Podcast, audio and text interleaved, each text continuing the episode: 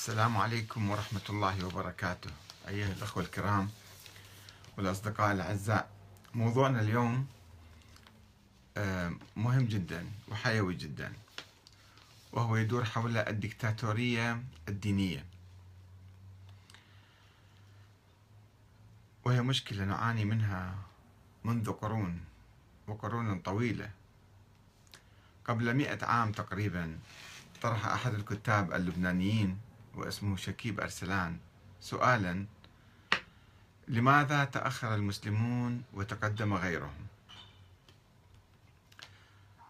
وهذا السؤال في الحقيقة حاول الكثير من المفكرين الإسلاميين والعرب والإيرانيين والأتراك ربما الإجابة عليه. لماذا تأخر المسلمون وتقدم غيرهم؟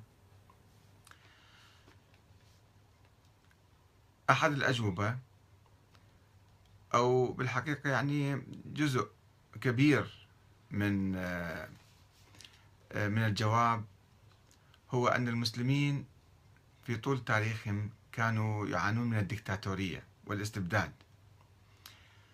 والدكتاتورية والاستبداد آه، الدكتاتورية كانت دائما تؤدي إلى العنف تؤدي إلى الحروب تؤدي إلى الصراعات الدموية.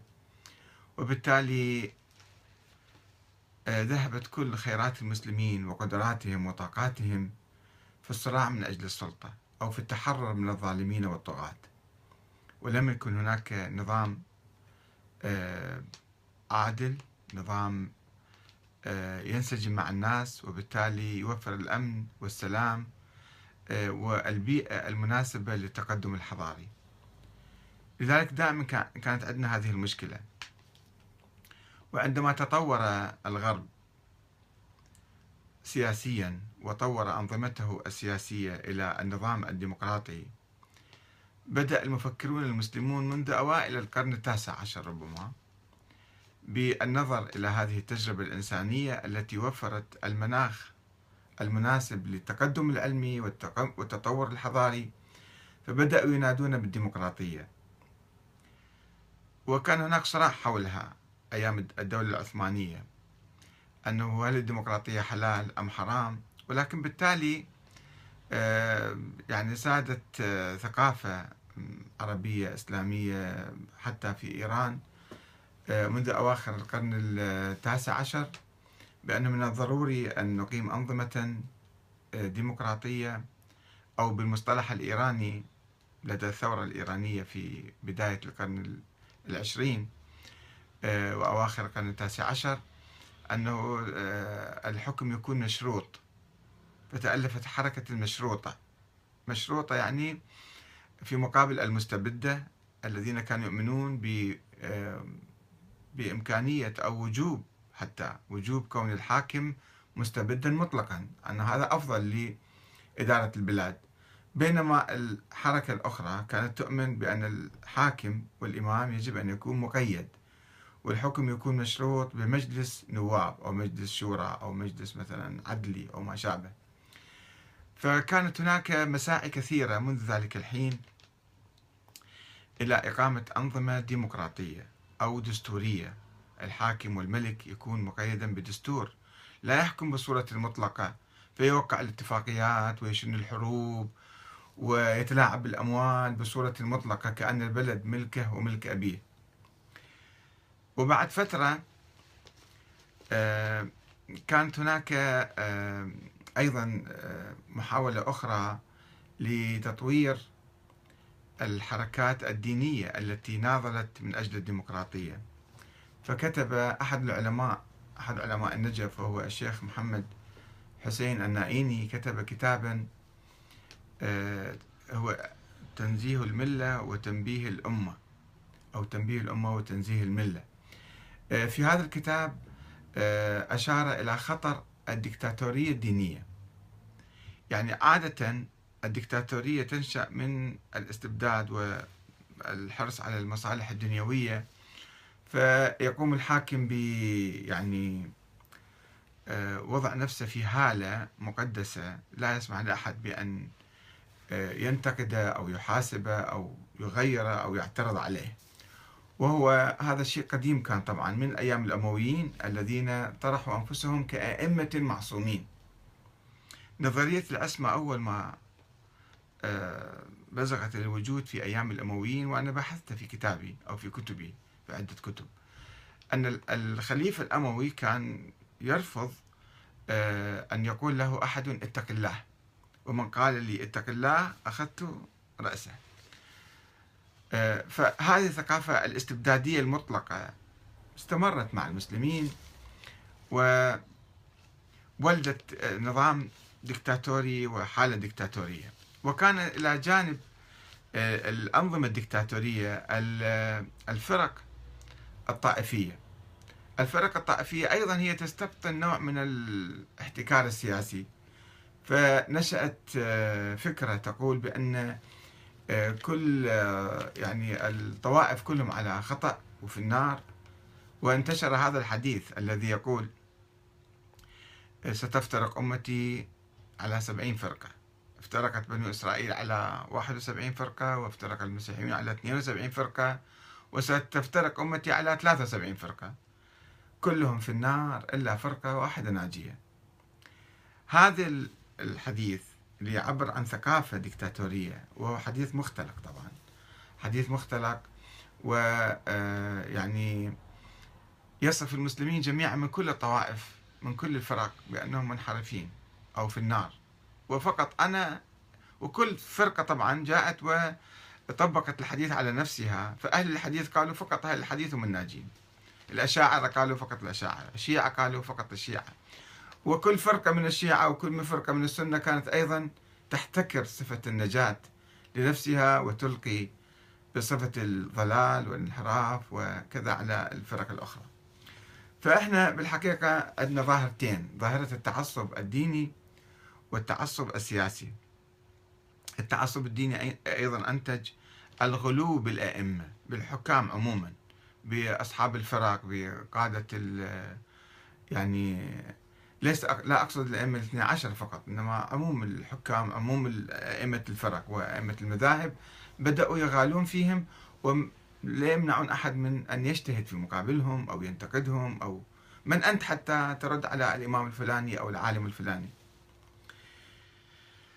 فإضافة إلى ذلك نحن نعاني أيضا إضافة إلى التعصب الطائفي والتعصب السياسي نعاني من التعصب القبلي. ونعاني من الجهل. فإذا اجتمعت هذه الأمور مع بعض كونت حالة ديكتاتورية خطيرة جدا. إذا اجتمعت آه، يعني حزب ديني وسياسي في نفس الوقت فهذا راح يكون يعني شكل ظاهرة جدا خطيرة ديكتاتورية. أخطر من الظاهرة الديكتاتورية السياسية العادية. يعني صدام حسين مثلا كان ديكتاتور ولكن لم يكن يدعي لنفسه صفة دينية. أما إذا جاء شخص آخر وادعى لنفسه صفة دينية واستلم الحكم وأصبح ديكتاتورا فلا تستطيع أن تعارضه أو تنتقده أو تحتج عليه لأنك ستصبح بعد ذلك كافرا منحرفا ضالا فاسقا خارجا عن الدين والملة. كل هالألقاب يسقطها عليك مرة, مرة واحدة. فبالتالي أنت تسكت أو يقتلك بهدوء جدا ويقضي عليك بهدوء جدا. فتصبح ظاهرة الدكتاتورية التي عانينا منها وحاولنا التحرر منها حاولنا الخلاص منها بالفكر الديمقراطي بالثقافة الديمقراطية. أصبحت ظاهرة أخطر وعدنا إلى الوراء. عدنا إلى الوراء بخطوات أكثر ما تقدمنا. نحن تحررنا من هيمنة صدام حسين.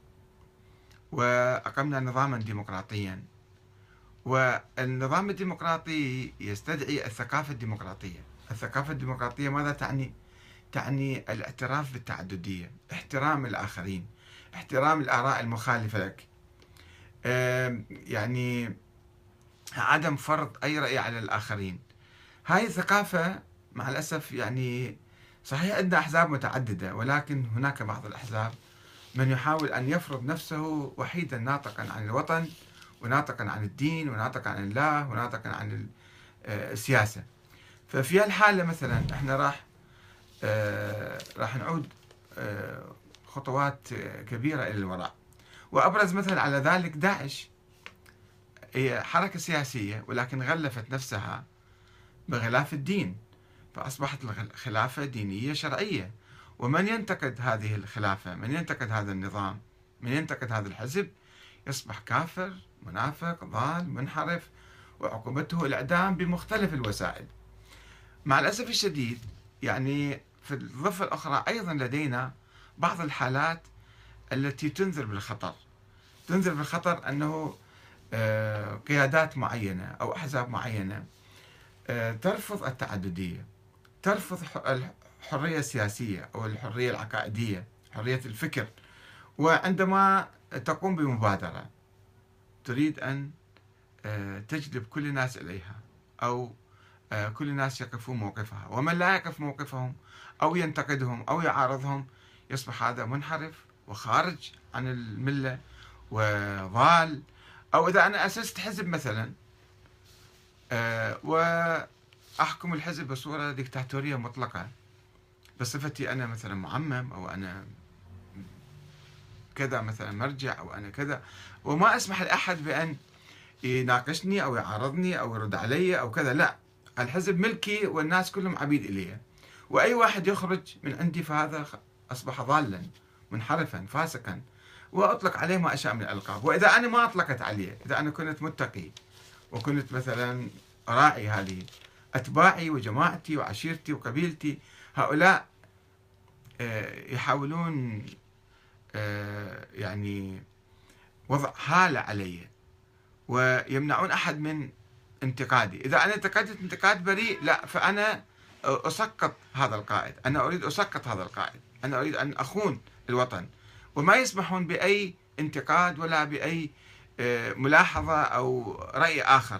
في هالحالة هذه القائد آه، يصبح مغرور. عندما يشوف الناس كلهم يصفقوا له وما أحد يعني يعترض عليه ما أحد يشير عليه بكذا. وحتى أقرب المقربين إليه لأنه ينتمون إلى بحثا عن المصالح بحثا عن الدنيا بحثا عن الأموال بحثا عن المناصب. فبالتالي يحافظون على مراكزهم المقربة منه ولذلك يتحاشون أن يتلفظوا بأي كلمة ضده أو مشورة ضده كما كان صدام حسين مثلا. قائد الجيش مثلا يخاف أن يقول له أنه هذا خطوتك أو قرارك خاطئ لأنه سوف يطير رأسه. أو الوزير الفلاني يخشى أن يعترض أو يقدم اقتراحا آخر وهكذا. فتنشأ الدكتاتورية. صدام حسين مو هو فقط أراد أن يكون دكتاتورا إنما الناس الذين حواليه الحزب الذي اتبعه آه، اتبعه للمصالح فعبده عبادة. وأوحى له أنك أصبحت إلها. ولست قائدا. أصبحت إلها. أصبحت إماما معصوما. وبالتالي لا يحق لأحد أن يناقشك. كل فكرة آه، تخرج من دماغك هي فكرة عملاقة وعبقرية عظيمة وإلى آخره. فهذه الحالة بالحقيقة إذا أصابت الإسلاميين الذين يؤلفون حركات إسلامية أو قيادات مرجعية وكل واحد أصبح يقول أنا الإمام المعصوم. على طريقة بني أمية. أنا الإمام المعصوم وما أسمح أحد ينتقدني. وحزبي وجماعتي هم الفرقة الناجية. فماذا يحدث في المجتمع؟ إذا لا سمح الله استطاع هذا الحزب أو استطاع هذا القائد أن يتولى السلطة. سوف يقضي على الديمقراطية يقضي على الأحزاب الأخرى يقضي على أي حالة نقد أو حالة اعتراض أو حالة آه، اختلاف. وبالتالي إحنا نقع في سلسلة أخرى آه، من الحروب من آه، من العنف من الاقتتال. ونقضي على البلد ونعيد إنتاج عوامل التخلف التي بحث عنها أسلافنا الأولون السابقون. يعني لماذا تخلف المسلمون؟ لأنهم عاشوا الدكتاتورية. ولم يعرفوا الديمقراطية لم يعرفوا الاعتدال لم يعرفوا التوازن بين الحاكم والمحكوم. أن الحاكم بشر بالتالي إلى أهواءه وإلى شهواته وإلى مصالحه. وممكن ينحرف يمكن يشتبه يمكن يجهل يمكن يخطأ. فلا بد أن إحنا نعصم الإمام. وهذا الشيخ اللي آه، حدثتكم عنه الشيخ محمد حسين. النائيني قال إحنا الآن ليس لدينا أئمة معصومين على فرض وجودهم سابقا. وإنما نستطيع أن نعصم الحكام نعصم الزعماء نعصم القادة بأن نضع لهم دستورا ديمقراطيا مجالس شورى نفرض عليهم الالتزام بالشورى وبالتالي نراقبهم ونحاسبهم ونغيرهم فنعصمهم عن الخطأ حتى هم يكونوا مكبلين بإرادة الشعب بإرادة الحزب يعني في كل حزب إحنا بحاجة إلى حتى رئيس الحزب على مستوى رئيس الحزب واللي قد يتحول يصبح رئيس دولة. آه، آه، حزبه لازم يعني يكون قوي وما يكون الانتماء الحزبي على أساس المصلحة وإنما على أساس خدمة البلد خدمة الوطن آه، خدمة الدين مثلا في الأحزاب الإسلامية خدمة المسلمين. وبالتالي عليهم أن يكونوا شجعان في النقد في المحاسبة في قول كلمة الحق. أفضل الجهاد كلمة حق عند إمام جائر. أو أفضل الشهداء رجل قام أمام حاكم جائر وقال كلمة حق أمامه. لماذا؟ لأنه ينقذ بلد ينقذ أمة. هكذا يجب أن يكون كل واحد منا. لا ننتقد آه، انطلاقا من يعني شهواتنا وأهوائنا ونحاول تسقيط الآخرين تسقيط القيادات. لا. القائد ربما يؤدي خدمة. آه، الحاكم الإمام يعني. آه، المرجع. كل هؤلاء المسؤولين يقدمون خدمات للمجتمع. يجب أن ندعمهم لكي يؤدوا مسؤولياتهم بصورة جيدة.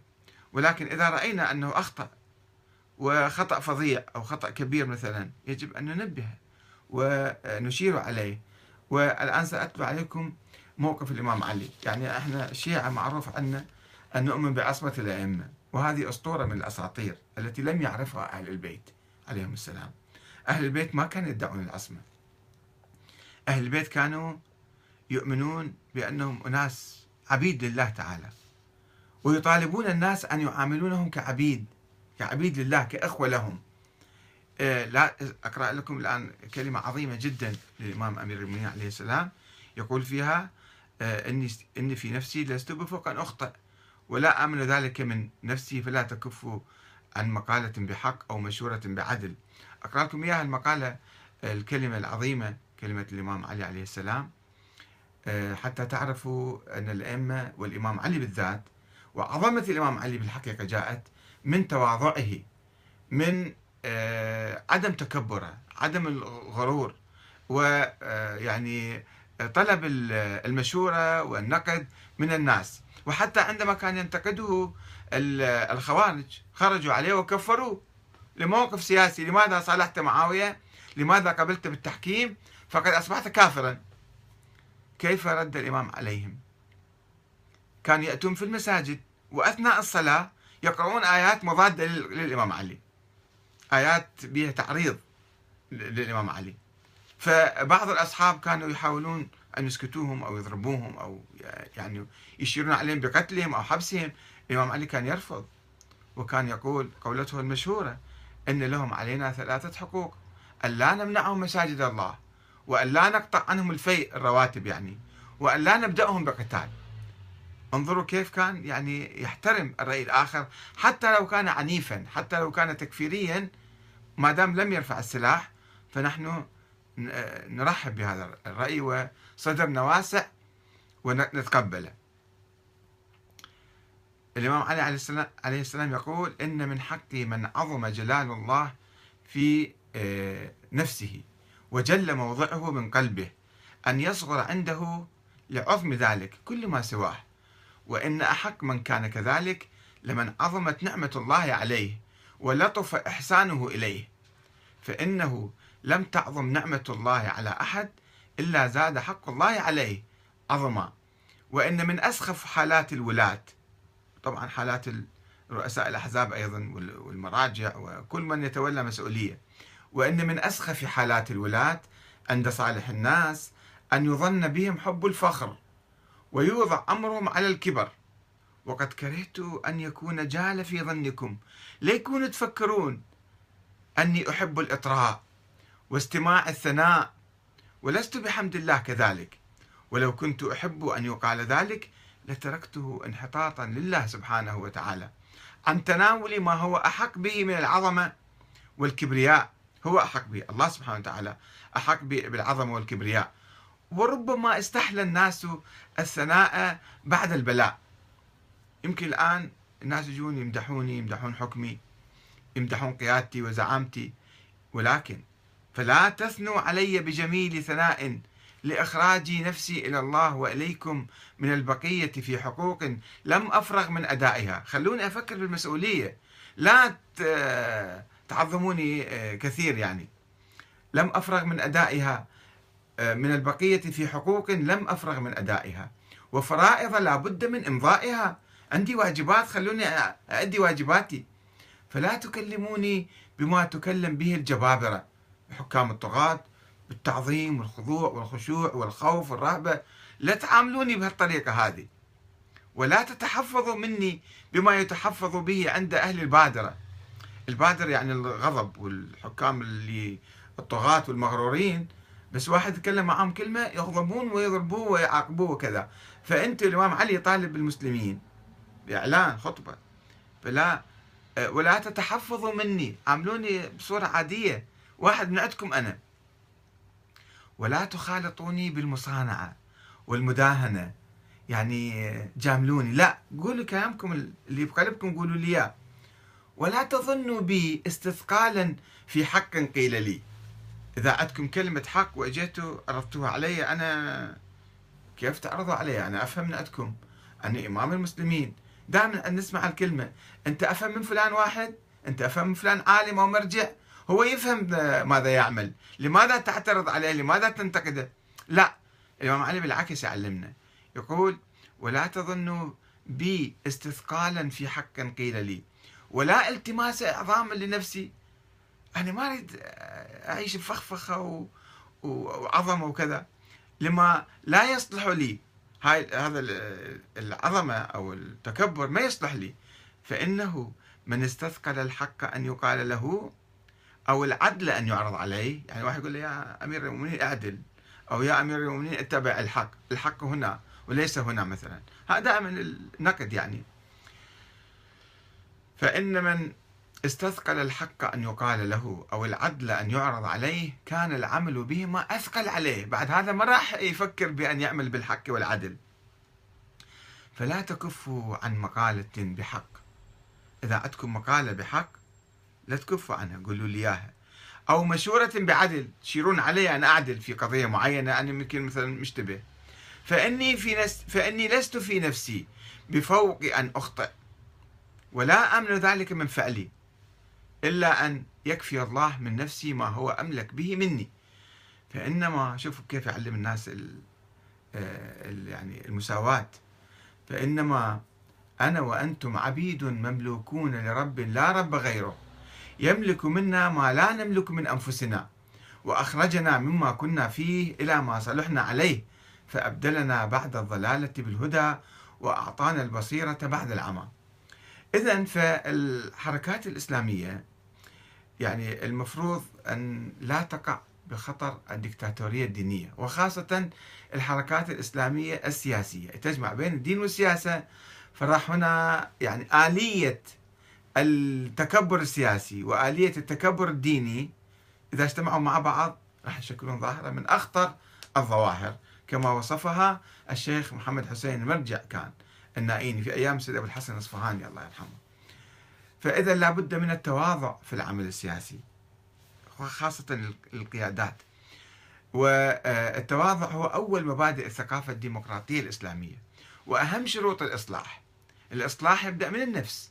ويبدأ من التواضع تجاه الآخرين تجاه الأتباع تجاه عامة الناس. إحنا نروح نسمع لهم ونتواضع لهم وما نتكبر عليهم ما نخوفهم. وعدم اعتبار الإنسان نفسه أو حزبه أو طائفته أو قومه أنه الفرقة الناجية. وزعيمه وقائده الإمام المعصوم الذي لا يخطئ. وأن من ينتقد أو يخالفه فهو فاسق منحرف منافق خارجي. هالكلمات نطلقهم بلا بلا جمرك كما نقول بالعراق بلا حدود. كأنه خرج على الإمام أمير المؤمنين عليه السلام أو الإمام المهدي أو الإسلام. أن الغرور والتكبر والاعتقاد بأن الشخص أو الفرقة أو الجماعة الحزب يمثل الفرقة الناجية التي من من انتمى إليها نجا ومن خرج عنها هلك. هذا التفكير هذا الاعتقاد يقود إلى الاستبداد والطغيان والفرقة والانحراف والقتال. وديكتاتورية أسوأ من ديكتاتورية صدام حسين. وعلى جميع الأحزاب وخاصة الأحزاب الإسلامية أن تتواضع قليلا وتحترم الرأي الآخر وتؤمن بحق الاختلاف والمعارضة. فإذا كان بعض الأحزاب وهو خارج السلطة يكفر ويفسق ويبدع من يعارضه فماذا سيفعل به لو استلم الحكم بصورة كاملة؟ ألا يكرر تجربة صدام حسين الدكتاتورية وربما أبشع منها. إذا علينا على جميع الحركات الإسلامية انتقاد أنفسها والتشبع بالثقافة الديمقراطية والأخلاق الإسلامية قبل المنادات بتغيير الوزراء والمسؤولين أو انتقاد بعض الزعماء السياسيين. أه، وفي الحقيقة يعني أحيانا إحنا عندنا الآن نشوف مثلا أه، خلينا نضع النقاط على الحروف أه، قليلا. أنه بعض المنتمين إلى التيار الصدري يعاملون زعيمهم كرجل مقدس أو نبي أو ولي أو أو شيء من هالقبيل. آه، وقد هذا نابع من آه، شعورهم بأن البعض منهم طبعا هذا يعني يعتقد أنه هو الإمام المهدي أو هو الممهد للإمام المهدي. راح سوف يخرج بعد كم سنة وهذا يمهد الطريق له وبالتالي يضفي عليه آلة مقدسة جدا. طبعا التيار الصدري والسيد مقتدى الصدر نفسه حفظه الله انتقد هذه الظاهرة وحاربها بشدة. وربما حتى كفر من يقول بأنه هو المهدي أو آه، يعني أو يعتقد به يعني. وحتى أنا سمعت خطب لأئمة جمعة من التيار الصدري يعني ينتقدون هذا الغلو عند بعض أتباع آه، التيار الصدري الذين يغالون آه، بقائدهم ويعاملون معاملة أخرى. إذا أنت نظرت لهذا هو إمام مهدي أو وكيل الإمام مهدي أو مثلا نائب الإمام مهدي أو ما شابه حتى المرجع حتى المرجع إذا أنت نظرت لنظرة مقدسة أنه هذا خلص هو يلتقي بالإمام مهدي أو هو نائب الإمام مهدي بعد ما تنتقده ما تحرك دماغك حتى تشوف هذا المرجع آه، دي يسير بصورة جيدة دي يعمل بصورة جيدة دي يتخذ مواقف جيدة أو لا مثلا عنده أخطاء وهو إنسان بالتالي. هو ليس معصوم ولا نبي ولا ينزل عليه الوحي. فلا لا تعامله معاملة يعني معاملة فوق آه، بشرية لا.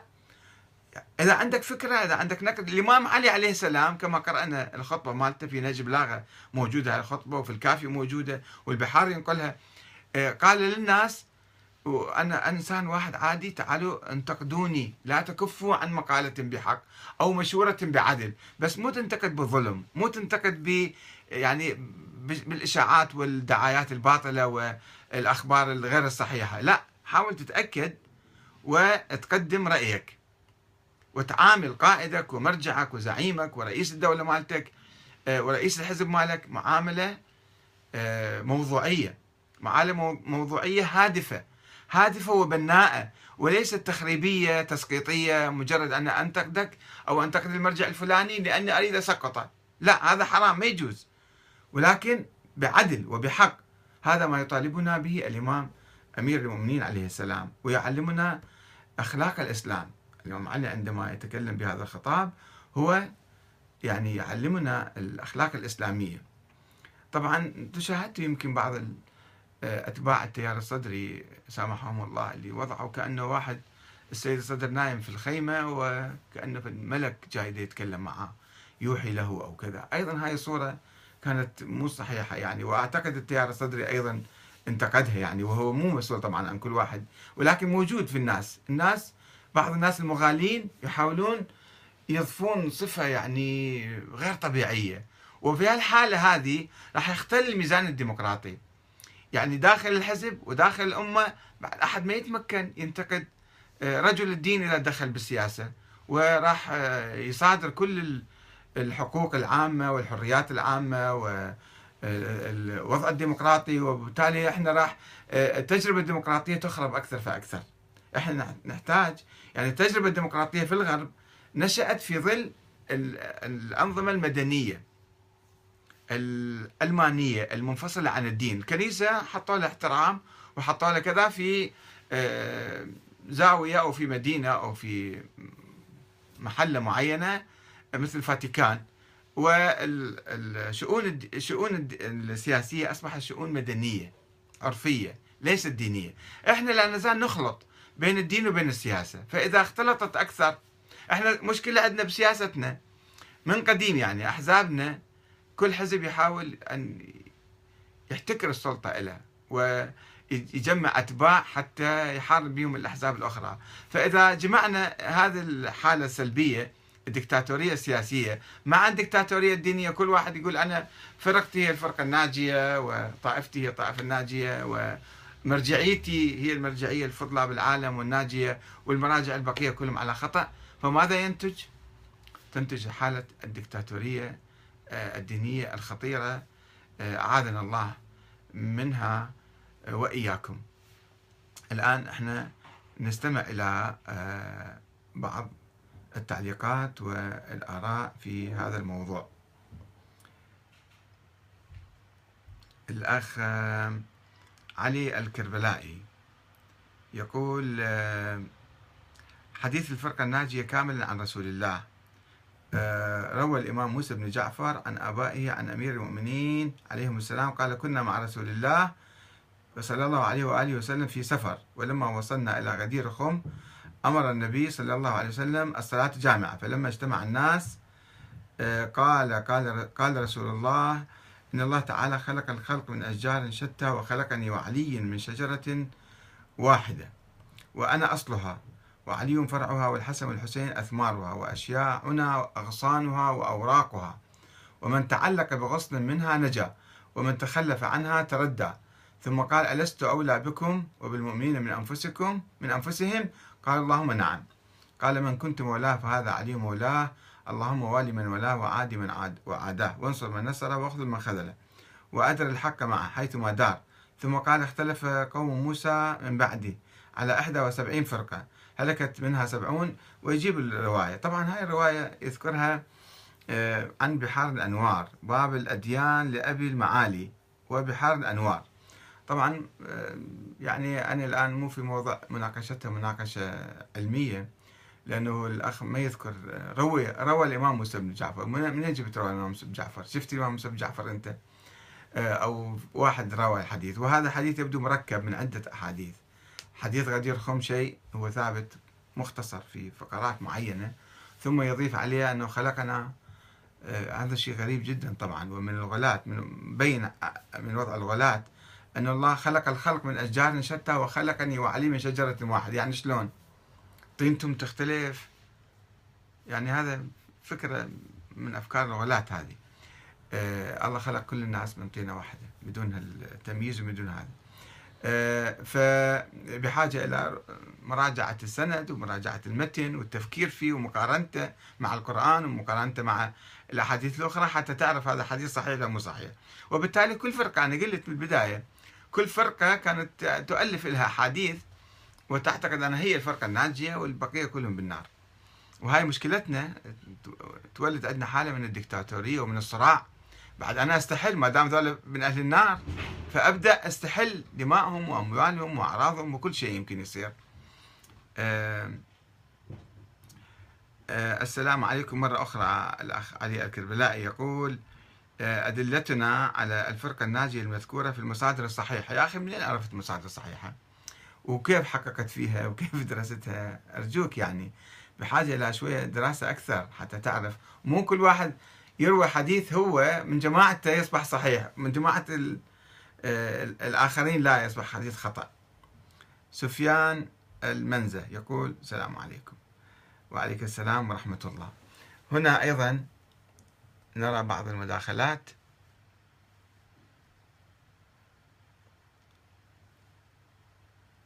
آه، نحن لا نريد آه، أن يعني نقول من هم الفرقة؟ الناجية أنا أساس الفكرة العامة أقول هي تبعث على الدكتاتورية تبحث على الاستعلاء على الآخرين.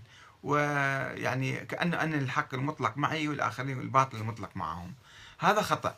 من أي فرقة كانت؟ من أي جماعة آه، جاءت يعني وكانت؟ لابد أن إحنا كلنا مسلمين.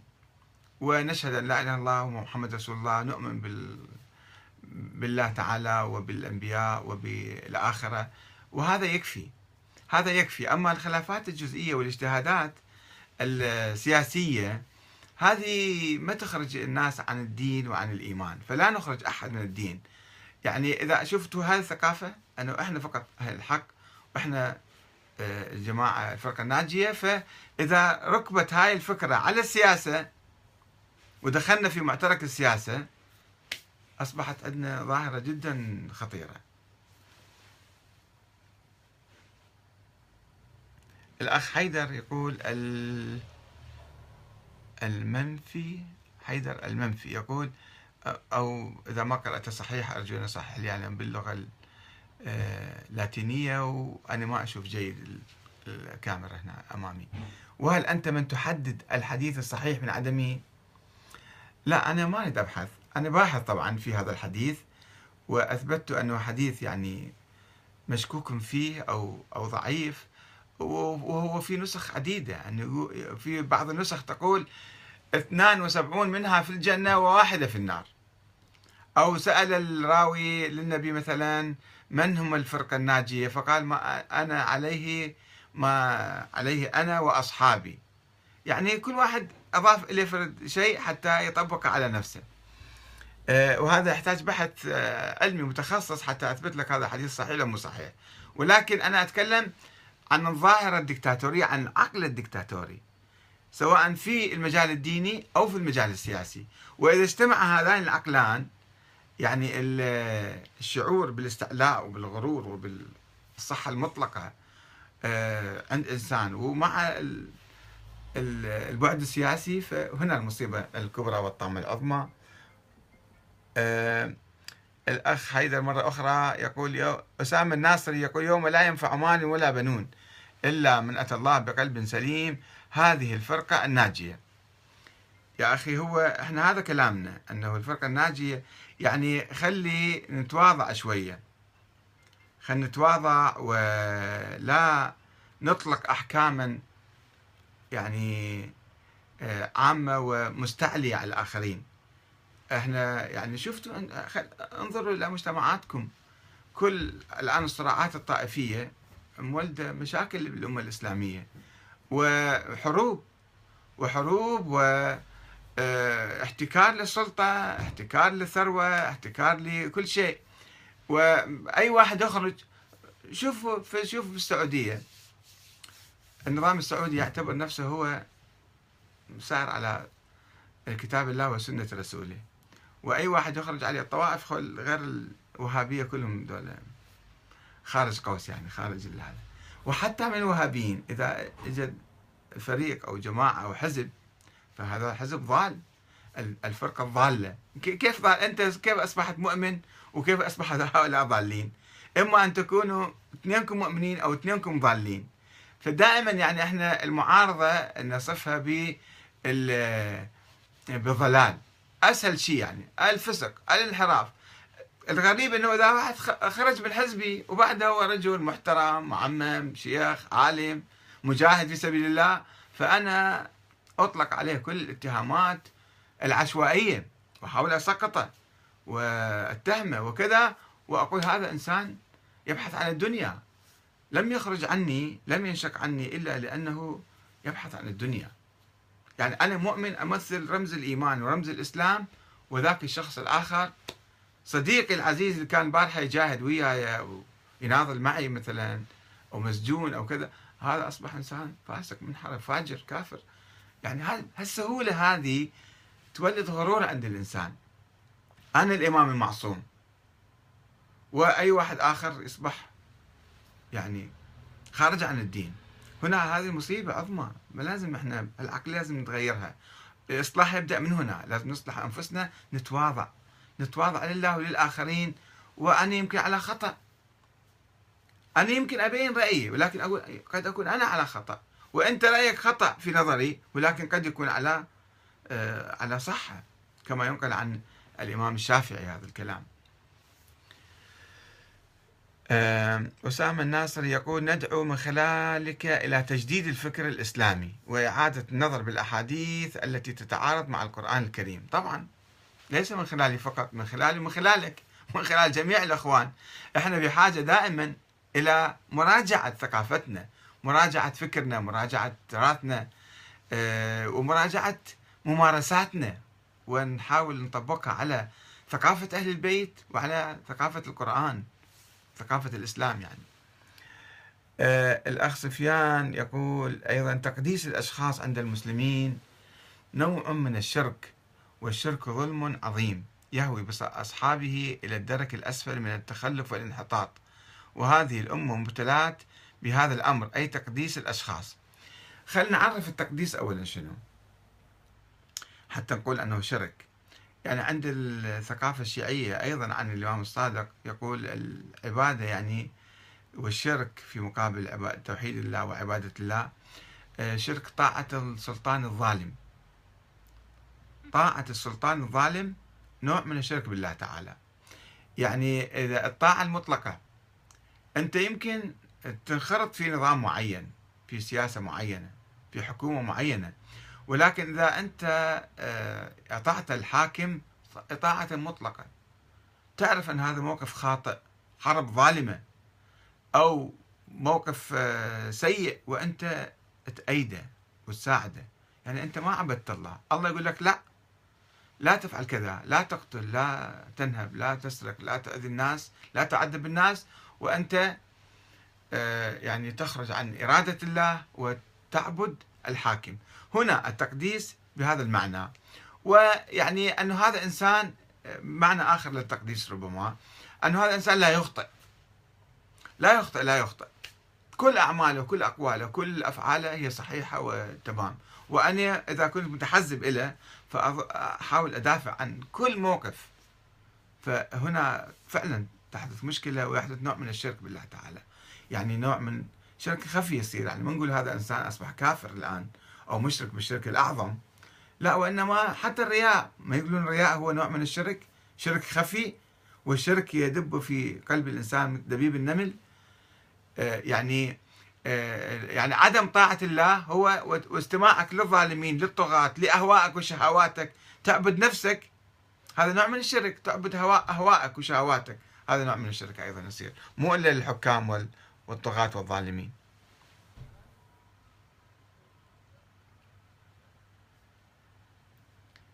نعم. آه،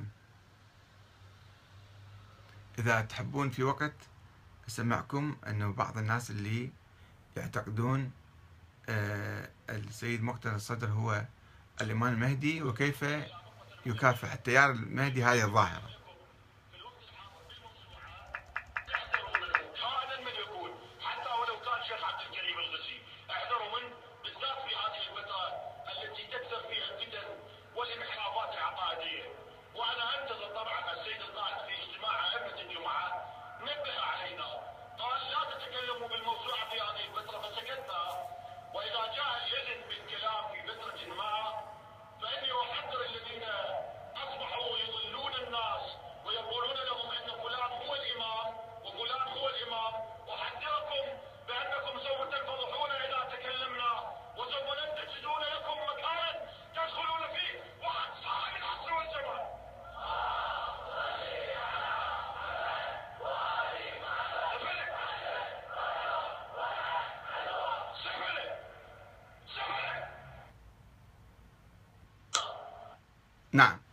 يعني لاحظنا هذه خطبة من خطب التيار الصدري الذي يعاني من الغلاة والغلاة كما تعرفون حتى في زمان الأئمة في زمان الإمام الصادق عليه السلام كان بعض الغلاة من أصحابه يعني كانوا سابقا من أصحاب الإمام بدأوا يغالون بالأئمة بالإمام الصادق وعموم الأئمة أن الأئمة يوحى لهم الأئمة أنبياء الأئمة آلهة رفعوا الأئمة إلى مرتبة الألوهية.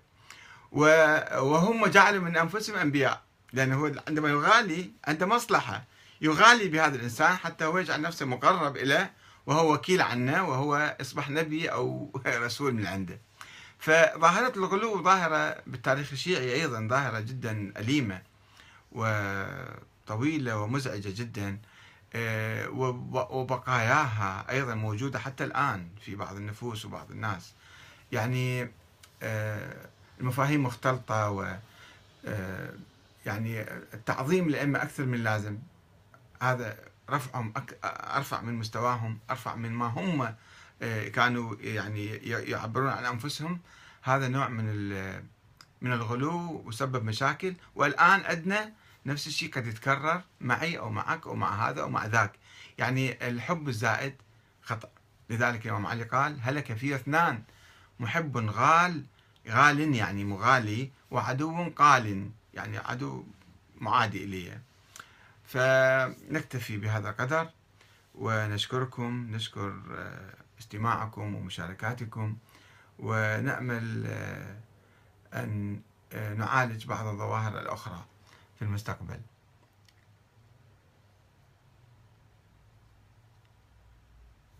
نعم. والسلام عليكم ورحمة الله وبركاته.